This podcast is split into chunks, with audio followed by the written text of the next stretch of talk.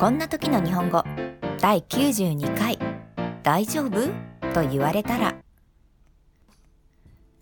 Hello everyone, I'm Megumi. How are you going? This podcast tells you how should you say this situation in Japanese and what does Japanese word mean. Let's keep studying Japanese with me.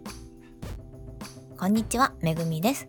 皆さんお元気ですかこの配信では、こんな時、日本語では何て言うのこの日本語の意味は何？といった疑問に答えたり、日本のこんな文化知ってる？といった豆知識を伝えたりしています。なるべく簡単なフレーズで自然な日本語で伝えるようにしていますので、一緒に学んでいきましょう。さて、このところ私の周りにも体調を崩す方が多くいる気がします。実は私自身も体調が悪く、毎日とにかく寝てばかりいる日が続いていました。そんな風に体調を崩すと、回復した時に必ずかけられるのが、大丈夫？という言葉。このポッドキャストでも、大丈夫？にはいくつもの意味がある？と前にもお伝えしましたが、覚えていますでしょうか？ずいぶん前の、なんと第10回目の放送です。気になった人は聞き返してみてください。それで、今回の大丈夫にはどう返すのが適切なのでしょうか？この第92回目では大丈夫を使った会話例を見てみます。